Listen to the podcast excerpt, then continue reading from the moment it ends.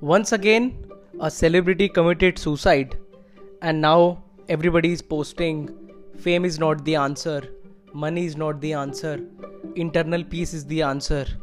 Okay, and everybody is saying you should avoid chasing these, you should avoid submitting your life to these things. Fine, but nobody is telling you the alternative to the happy life. I am speaking from my own experience and from the people I have read and I have studied and I'm telling you the thing which works. See, people do not understand the balance, the relative meaning of balance in their life. If you really, really want to live a happy life and you are chasing happiness, the thing is, your life revolves around only four things health, wealth, love, and happiness. If you, I repeat, if you take care of the above three things, the byproduct is happiness. First of all, health. Take care of your health. Health, not in the sense doing some exercise once a week. No, you have to take care of your body every day. It doesn't matter you do 10 push ups or 20 push ups, it doesn't matter you do some exercise, some walking. I leave that to you. But if you take care of your health, that would that would have a lot a lot of other things that you yourself won't know. Then comes wealth. Take care of your money. Even if you don't earn start figuring out the ways the way you can earn. Start figuring out the way you can uh, teach somebody. You can uh, opt for a course which might enhance your skills. Wealth is not you earn some salary and that is creation of wealth. No.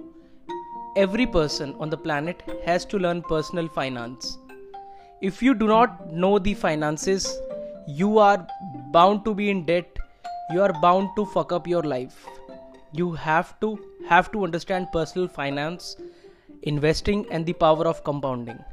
I am not saying this because it it must be said. I am saying this because every person who has been successful has said this. Teens, especially millennials, we are wasting our life in chasing things that do not matter.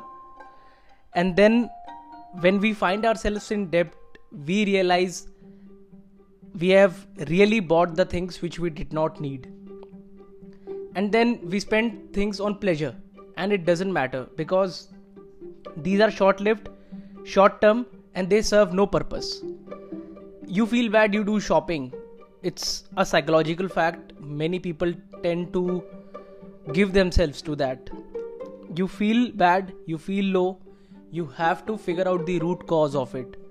Don't just try to overcome that just by talking to it, just by talking about it, and not being open about it, and just doing some shopping, breaking things you have to go to the root cause.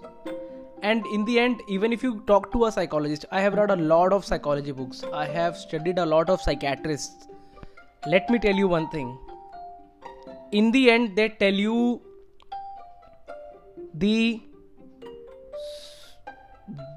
if i summarize what psychologists and psychiatrists will tell you in one line that is things are not in your control.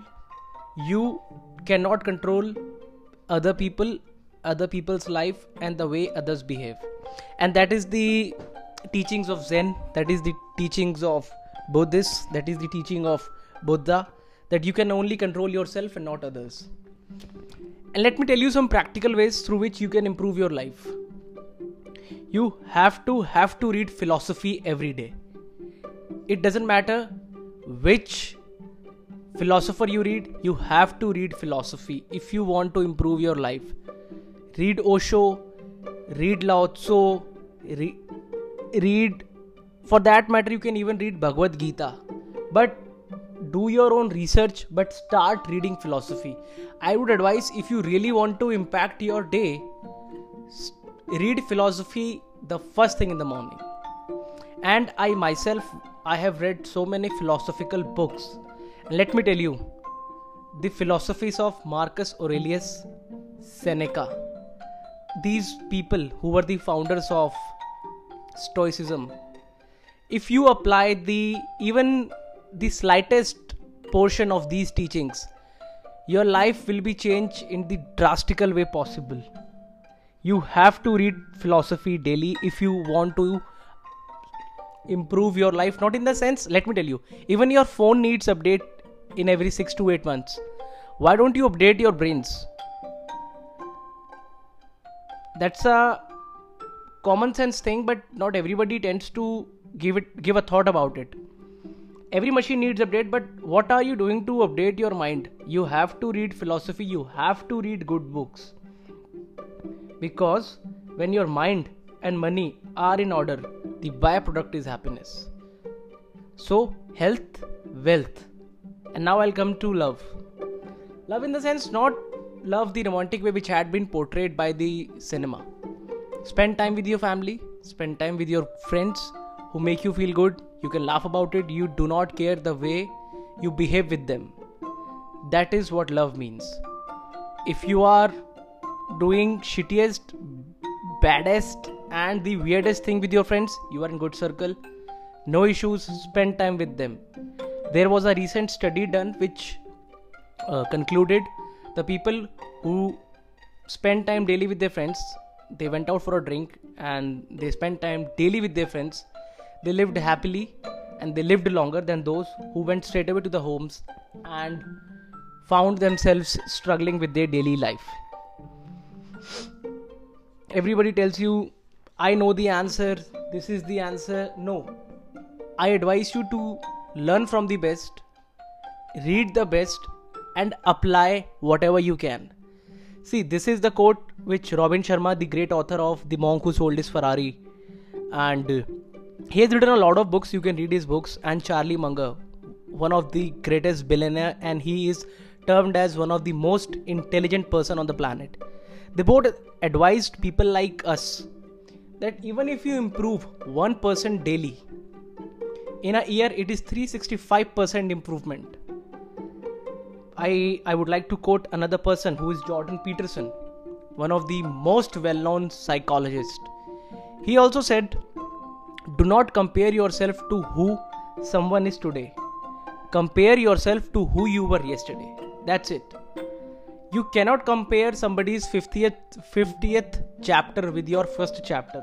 That makes no sense. Even Osho said it. If you compare yourself, you are disrespecting yourself. You cannot fall prey to the trial done by media. Media is now acting as if they are the ones who pass the judgment of who is successful and who is not. Let me tell you please do not fall for it. Nobody is showing you the truth on their platforms.